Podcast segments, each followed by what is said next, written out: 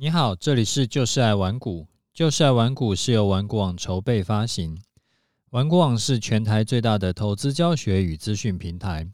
成立 Podcast 是为了让更多投资人可以接收到正确的投资观念与技巧，成为市场赢家。我是楚狂人。今天啊，我们来聊聊酸民。事情是这样开始的。上次啊，有一个听众他私讯我，问了一个很有趣的问题。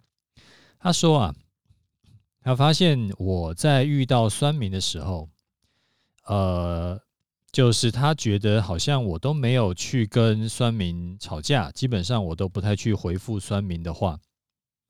然后他就想问呢，他说：“难道我都不会生气吗？”然后他就觉得非常佩服我的涵养。其实不是不会生气啊，就是也没这么也没这么涵养这么好。而是呢，遇到酸民的最优策略啊，其实就是不理他。有句话说：“别跟猪打架，你会搞得全身都是泥巴，而且猪还很开心。”你跟酸民吵架，大概就是这个观念。那酸民啊，有分成很多类嘛。啊，其中有一类呢，就是他是那种自我感觉良好，所以呢，他就跑出来酸我的绩效。他可能会说。哎呀，他一年呢可以赚超过一百趴，那我的获利呢竟然才三四趴而已啊，真是糟透了。或者是说呢，他可能会说啊，前阵子哎，怎么感觉好像我在看多，然后后来发现盘势竟然是下跌的啊，真是看法这个就是太不准了。当然，你跟我都知道嘛，在投报率啊。投报率在不同的操作资金下，本来就会是不一样的。资金小的时候，要赚一个一两倍，其实很简单，你反正就是杠杆给它开下去，没有爆掉的话，你就会大赚。那当然很有可能会爆掉了。但是如果是你的资金呢，是千万以上的话，就不太可能会这样子玩嘛，因为千万资金一次爆掉的话，就有点太刺激了一点。就正常人呐，如果有千万资金以上，都会稍微保守一点来做。那保守做呢，就会看啊，比较会需要看行情给不给面子。一般情况下，不太可能一次赚个一两倍。那至于说看法准不准呢？这个在我节目里面已经有验证过很多次了。我看法不用很准，但是我的获利呢，一样是诶不差的，还是过得去的。那为什么会有这种自我感觉良好的人呢？他们到底是人生发生了什么事啊？这种情况呢，就是很标准的，这个叫做邓宁克鲁格效应，也是所呃也叫做达克效应，就是 D K 效应。D K D 就是那个邓宁的邓。然后 K 就是那克鲁格的那个 K 这样子，所以他们就合称叫做 DK 效应。达克效应是什么东西呢？啊，这个很有趣哈，我就简单说说。他是康奈尔大学的两位心理学家邓宁跟克鲁格两个人，他们共同发表了一个叫做“你并不了解自己很无知”的研究啊，提出来这个东西叫做达克效应来解释这个现象。达克效应是什么？它的定义是说，能力越低的人呢，越容易对自己产生过高的评价，然后至少会把自己的能力评价在平均平均水平以上，而能力较高的人呢，会倾向于低估自己的能力。啊，这个就很有趣了。这种这叫这算什么？这叫做迷之迷之自信啊，也很合理啦。就是我在这个领域，其实我就是个新手，其实我就没有很厉害，所以呢，我会看不懂别人到底有多厉害，那就会觉得，哎，我好像可以比他厉害，所以就会出现那种，啊，我只有十万资金啊，别人有一千万资金，我的年投报率是一百趴，别人才三十趴，所以我就鄙视人家。但是没有想到，我的总获利呢，就算我赚了一百趴，我总获利也才十万。那人家赚赚三十趴，他就是赚三百万，那其实是我的三十倍。那可能有人会说，那是因为我本金小啊，所以我获利少。人家是因为本金多才赚得多，这跟实力无关，应该看获利率才对。哎，如果说要这样讲的话，那就是耍流氓了。因为在没有试过用大资金赚到高获利率以前，其实我们没有资格说人家，因为我没有试过，我怎么知道我有大资金的时候也一定可以赚很多呢？也许哪天我有一千万的时候，我的想法就会改变了，因为我干什么要去高风险高获利啊？我的本金够大啊，承受低风险，然后赚合理的报酬，最后赚过来的那个获利金额其实也很够我花用了。所以你看网络上那些去酸人家的，十之八九呢，他就是。被这个达克效应说中了，就是我最厉害，你们都没有我厉害。但其实呢，我就是里面这个最低水准的人，哎，低水低水准低水平，反正就是就是最最不怎么样的人。那很多人呢，就是他的本金是非常少的，所以他觉得说，哎，好像也不难嘛，反正我就跟他杠杆杠杠起来，随便就翻一倍嘛。啊，你如果说要这样讲的话，其实很简单，你就是每次的这个呃选择权，哎，就是期货选择权要结算的时候，前一天你就跟他呃买个一口选择权，然后去赌深度加外的，有可能一次呢刚好运气好，你可以翻个十倍。那就是如果要讲这种很极端的情况，那当然在百分之九十九的情况，那个。选择权丢进去的钱都会打水漂，那所以跟这种人有什么好争辩的？那达克效应呢？其实不只是在啊投资市场会出现，在人与人的相处之中啊，随处可见。例如说，在年底 KPI 自我考核的部分，通常呢会有一半的员工把自己打分在前百分之五。看哦，很好笑哦。有超过一半的人，他会把自己打分在前百分之五，这个是这个比例差的很悬殊诶。然后或者说呢，绝大多数的驾驶人都会觉得自己开车的技术比平均水准要高，然后他会在开车的时候骂其他司机是笨蛋。这是绝大多数哦，我觉得可能百分之九十以上的人都会觉得自己开车技术比水平均水准要高。再例如啊，很多人都会觉得他们比他们的主管厉害，他们比他们主管的主管还要厉害。那我看起来，除了极少数的特殊状况，不然这个就是标准的达克效应。人呐，都有自视甚高的倾向。但是主管有没有比我厉害？通常有。为什么？不是说呃主管比你聪明，但是做决定的时候，除了聪不聪明以外，还有个重点就是掌握的资讯量。一般的情况下，主管掌握的资讯量一定是比我多的。所以假设我跟主管差不多聪明，他做决定的正确率一定会高于我。所以有的时候我看他做事情看起来蠢爆了，很可能只是我看事情的角度不够全面，有些事情我根本不知道而已。好，反过来讲，我要怎么避免达克效应发生在我身上呢？你可以用我一百三十七集节目里讲的那个私董会的机制来修正。你可以从乔哈里窗啊，你就会知道，每个人都有所谓的就是。你不知道，但是别人知道的，就是你的盲点，所以你可以多去请教其他人的看法，那就有机会可以解除你的自我感觉良好。不过，这个请教其他人呢，你会需要用司董会的机制来来来来才能做到那个效果，要不然你正常去问说，哎，你觉得我有什么盲点？你觉得这个我有什么地方做的特别不好？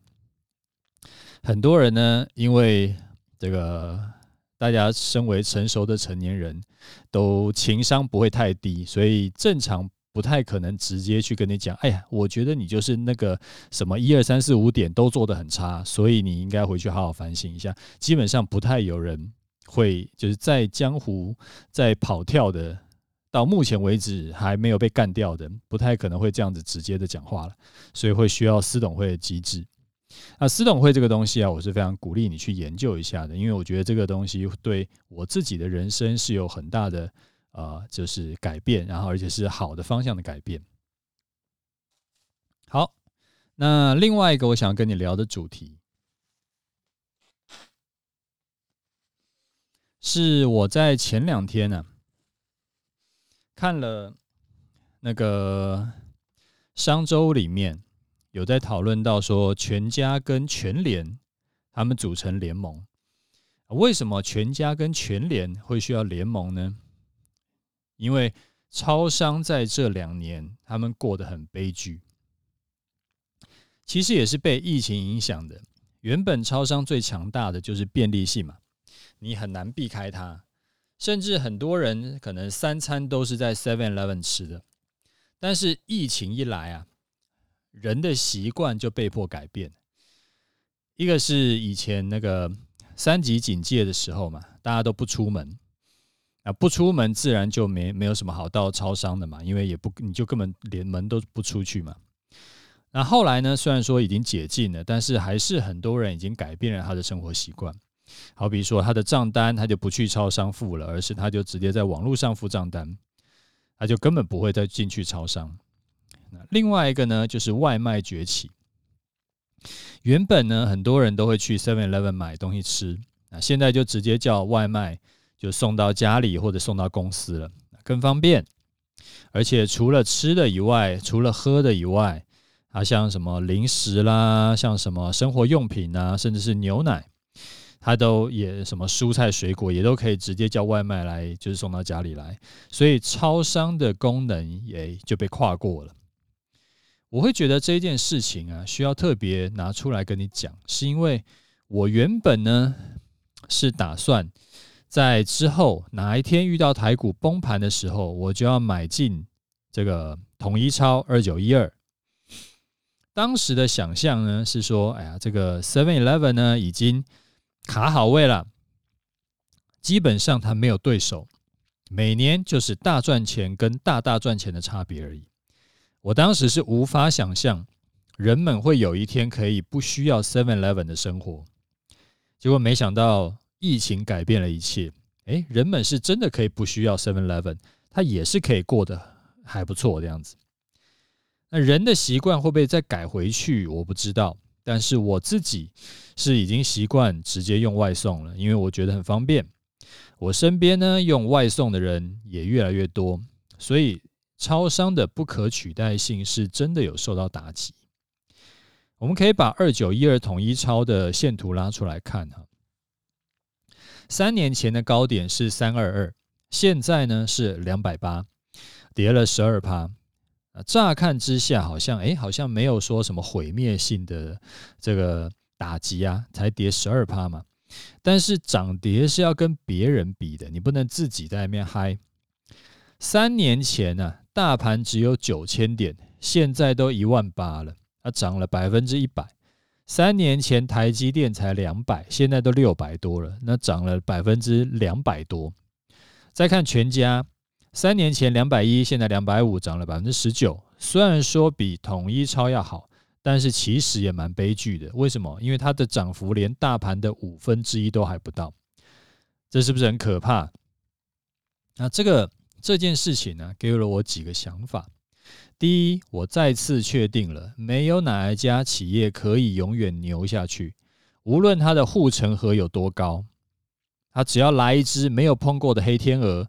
瞬间它就死掉了，所以即使台积电现在很牛，明年很牛，后年也很牛，但是十年后会怎么样呢？其实很难说。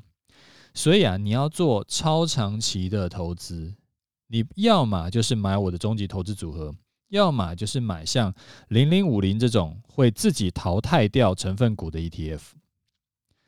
好，第二点，做股票可以，我会觉得做波段就好。不要超长期的抱下去，因为超长期这种存股存下去啊，有可能你会大赚钱，但更有可能呢，你会把钱赔光。为什么？你看道琼成分股在一百年来，它已经全部被换掉了，就是没有一只可以留超过一百年的。那很多，哎，这是道琼成分股，哎，那是世界上数一数二大的公司，哎，它都会整个烂掉。它甚至有一些不是被剔除道琼成分，它甚至是已经下市，甚至是已经倒闭了。啊，这个东西都是世界数一数二大的公司，它都会烂掉。那还有什么其他公司是可以长期靠得住的？而且大公司啊，它都一定会遇到像《创新的两难》那本书里面讲的问题一样，那个几乎就是大公司的癌症，那个很难克服。而且就算克服一次，他还会遇到第二次，克服两次，他还会遇到第三次。他要每一次都能克服，永远成长下去，这基本上是做不到的。好，第三点，金融市场啊，没有什么是不可能的。我之前就在等统一超要崩盘，要买，想说这个大盘崩了，统一超可能会跟着一起崩。结果没想到跟我想的完全相反，大盘没崩，往上喷了一倍，结果统一超还先爆掉。这真的叫做人算不如天算。所以金融市场啊，没有什么是不可能的。千万不要铁齿，想说绝对不会发生这种事，真的很难说啊。没有人可以保证说绝对不会怎么样。所以我每次看到人家跟我讲啊，要存股，要存股，要存这个最稳定的金融股，因为一定安全的，那我就祝福他。因为阶段性买股是 OK 的，赚波段也是 OK 的，但是越跌越买真的好吗？会不会哪一天就一路下去了，再也不回头了呢？那我自己是赌不起这种事情，所以说我不会去存金融股。像我帮小孩存股也是存 ETF，因为可能买了，呃，不是可能，就是应该是买了以后，它就是会放个十几二十年以上的，所以一定要找那种会自动汰弱留强的。你不能说就死守在这这这叫什么？这叫做呃吊死在一棵树上。好，最后呢，想要跟你聊一个，前两天有朋友在问我的，他他问我说：“哎，这个请问一下，二零二二年呢，我会怎么看？”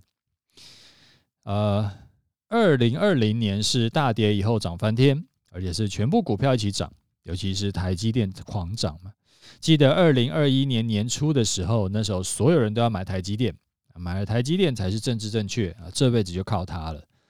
然后呢，台积电就开始软掉了，从高点六七九嘛，跌到年中的低点是五一八，就跌掉了两成多。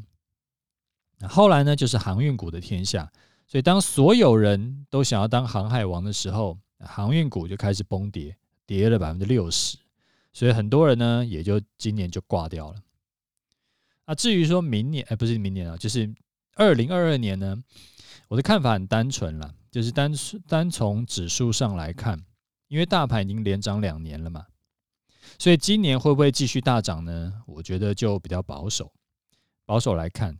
但是我依然是建议做波段，做波段就是说，哎，那个呃，就像我的那个波段交易的那个策略一样。那就是有机会往上涨的时候，我们就赚一个往上涨的；有机会往下跌的时候，我们就赚一个往下跌的，就是做这种波段。那不要傻抱。以去年来说，傻抱的绩效不算太差，也有个二十趴，但是持股过程会很煎熬。那持股过程很煎熬呢，你可能就抱不下去了。为什么？因为太痛苦了。所以我自己会选择就是那种吃一段，然后再吃一段。那遇到有这种操作不顺的时候，就出掉，然后停损出掉，然后观望。起码我持股的时候，大部分的时间都是赚钱的嘛，所以我就会比较舒服。我是觉得工作已经很辛苦了，如果投资还要让我的压力翻倍，那实在人生没意思。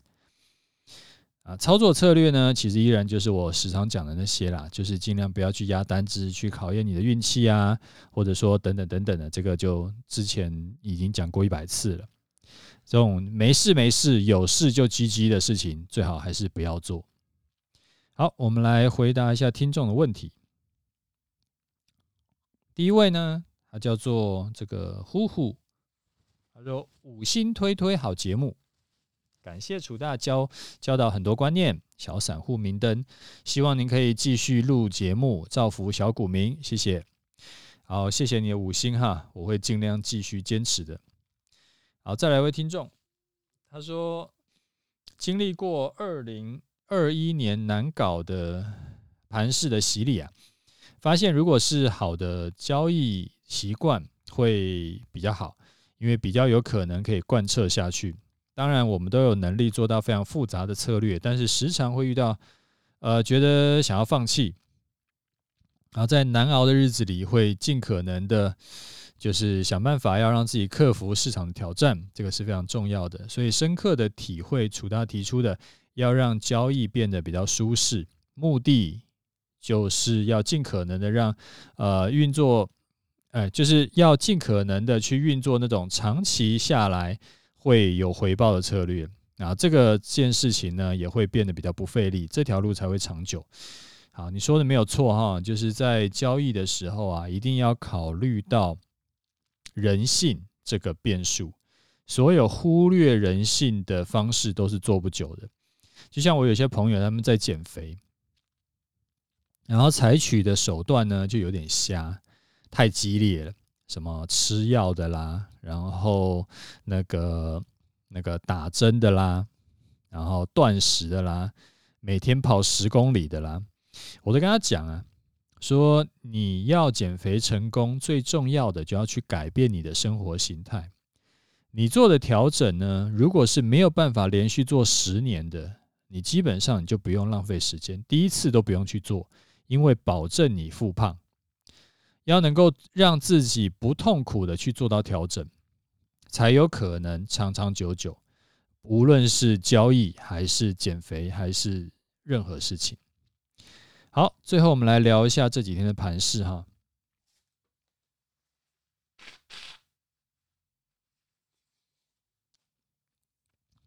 啊，这个先看一下，先讲一下看法。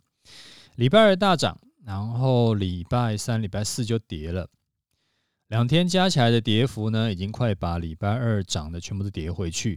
这当然是因为昨天那个美股科技股重挫了，然后带衰台股。啊，台北股市要独立于全球以外的难度非常高，趋近于不可能。所以这个就是全球股市，他们都会经济联动嘛。只要美股的方向确定，台股呢大概率都会跟着走。短线不好说，有时候会出现一些时间差，但是长期趋势都一定是同个方向的。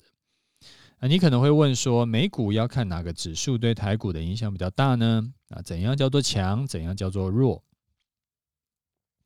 以前呢、我看美股会看道琼，就是像呃我在十年前出的那个第一本书嘛，那那个时候我就是教大家看道琼。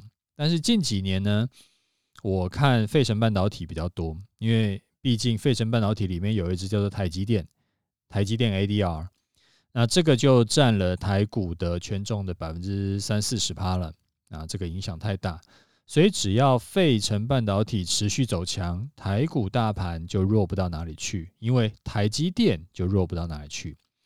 我会这样讲，是因为现在台积电占台股的比重很大，如果之后台积电弱掉了，啊，是可能有呃不知道什么金融股啦，或者说一些什么其他的科技股。或者说什么其他股票占全值是比较大的话，那我们就不一定是看费半。那至于说怎么看强弱呢？你直接看呢，很难很难看得出来，这会需要非常有想象力。最简单的方法，你是把这个均线拉出来，当做一个比较的基准点。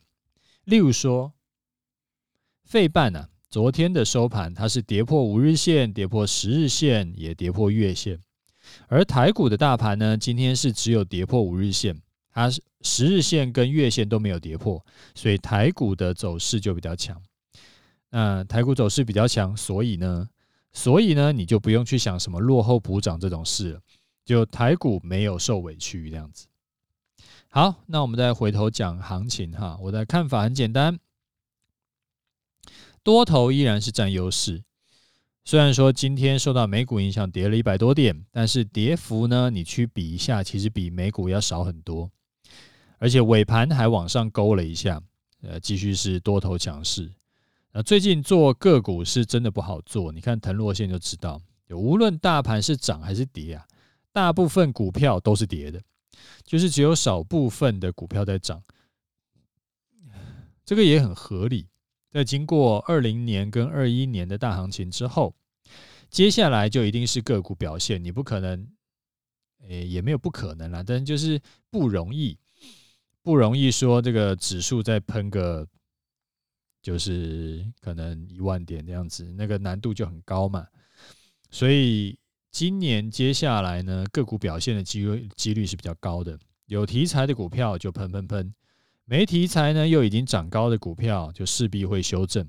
所以，如果你不是只做指数的，你是要买个股的，你的选股策略就变得非常重要。好的选股策略跟不好的选股策略会差十倍。好，看法说完了，我们来看做法。我在二呃十二月二十八号的时候，我们多单进场嘛。进场的原因是因为当时有满足我两个进场的多单进场的条件。第一个是收盘站上一万八，第二个是隔天中午十二点没有跌回去。我进场呢是在大盘一八一七八的地方。你当时如果也是要那时候进场，你无论是要买期货多单，或者是你要买台湾五十，或者是你要买这个富邦台五十，就是零零六二零八，其实都可以。反正我们就是在做多指数。那停损呢？怎么放？停损我会放在一万八。为什么？因为我进场是因为它突破了一万八嘛，所以它如果跌回去，我就把它，我就会把我进场的这个多单的就会把它卖掉。如果之后某一天呢，收盘跌破一万八，而且隔天中午还站不回去，我就会出场。但是这个是应该是直到今天啦，明天开始我就会改为以月线当做移动出场参考。因为月线已经涨到接近一万八了，所以只要明天呐、没有暴跌个五六百点，月线就会继续往上走，然后也就会突破一万八。所以我的移动出场参考线呢就会改为月线。那会会怎么做呢？就是某一天啊，如果收盘跌破月线，而且隔天中午十二点站不回月线以上的话。我就会多单出场，啊，为什么要改成月线？因为月线它会自己跑啊，它不用我每次还要就是用肉眼去判断啊，最近是应该以一万八，还是以这个呃这某一个跳空缺口，还是以怎么样的这个支撑来当做那个就是。移动出场点，反正月线它会自己往上走嘛，只要指数在往上走，它就月线就自己往上走，我就只要看月线就好，这样子比较简单一点。那到今天的收盘一八三六七为止，我们这一笔的多单账面上获利是一百八十九点。呃，就是因为我知道有些人他是做台湾五十，他有些人他是做这个。呃，买期货，所以呢，我这边就不特别讲是哪一个了，我就直接全部是用加权指数来看，就是反正加权指数最公平嘛，就是有有涨的，有加权指数大涨啊，累积获利有出来，基本上你不管是买台湾五十还是你是做期货，呃，赚钱的几率也是比较高的，所以我就统一就用加权指数来算。获利还是亏损啊？那像之前呃，就是去年呢、啊，因为台积电一路都软掉嘛，就没力嘛，所以所以呃，我买台湾五十的时候的这个就是绩效啊，会比单纯看加权指数要少。但是前年呢，就是买台湾五十的绩效比较好。那这一次呢？因为也是台积电连涨两天嘛，当然今天今天弱掉了，但是之前连涨两天大涨的时候，所以台湾五十累积的绩效其实也是超过看大盘的。那这种东西就是，诶，有的时候你比较好，有的时候我比较好，所以就就当做它后来会会 balance 掉，所以我们就不管了。就是反正我就是统一用加权指数来判断就好了。那你自己就看你自己操作的是什么商品，你就知道你自己是赚钱还是赔钱。诶，不对，你自己本来就会知道你自己赚钱还赔钱啦。我只是说给你参考用加权指数。那加码策略呢，依然是修正回月线上一趴就可以加码。那我自己直接先跟你讲，我这一笔单我应该是不会去加码，因为最近真的很忙，然后就不想花心思在这个上面。啊，公司的事情比较重要。啊，这个纯粹呢是跟那些突破万八以后不敢进场，然后被嘎空手以后觉得又很痛苦的这些听众讲的，就是你可以，如果你要加码的话。我会建议你等修正回月线上一趴的时候再加码，不要太早加码。太早加码，如果后来继续跌，你会很痛苦，好不好？好，那我们今天节目先讲到这里，OK，就这样，拜拜。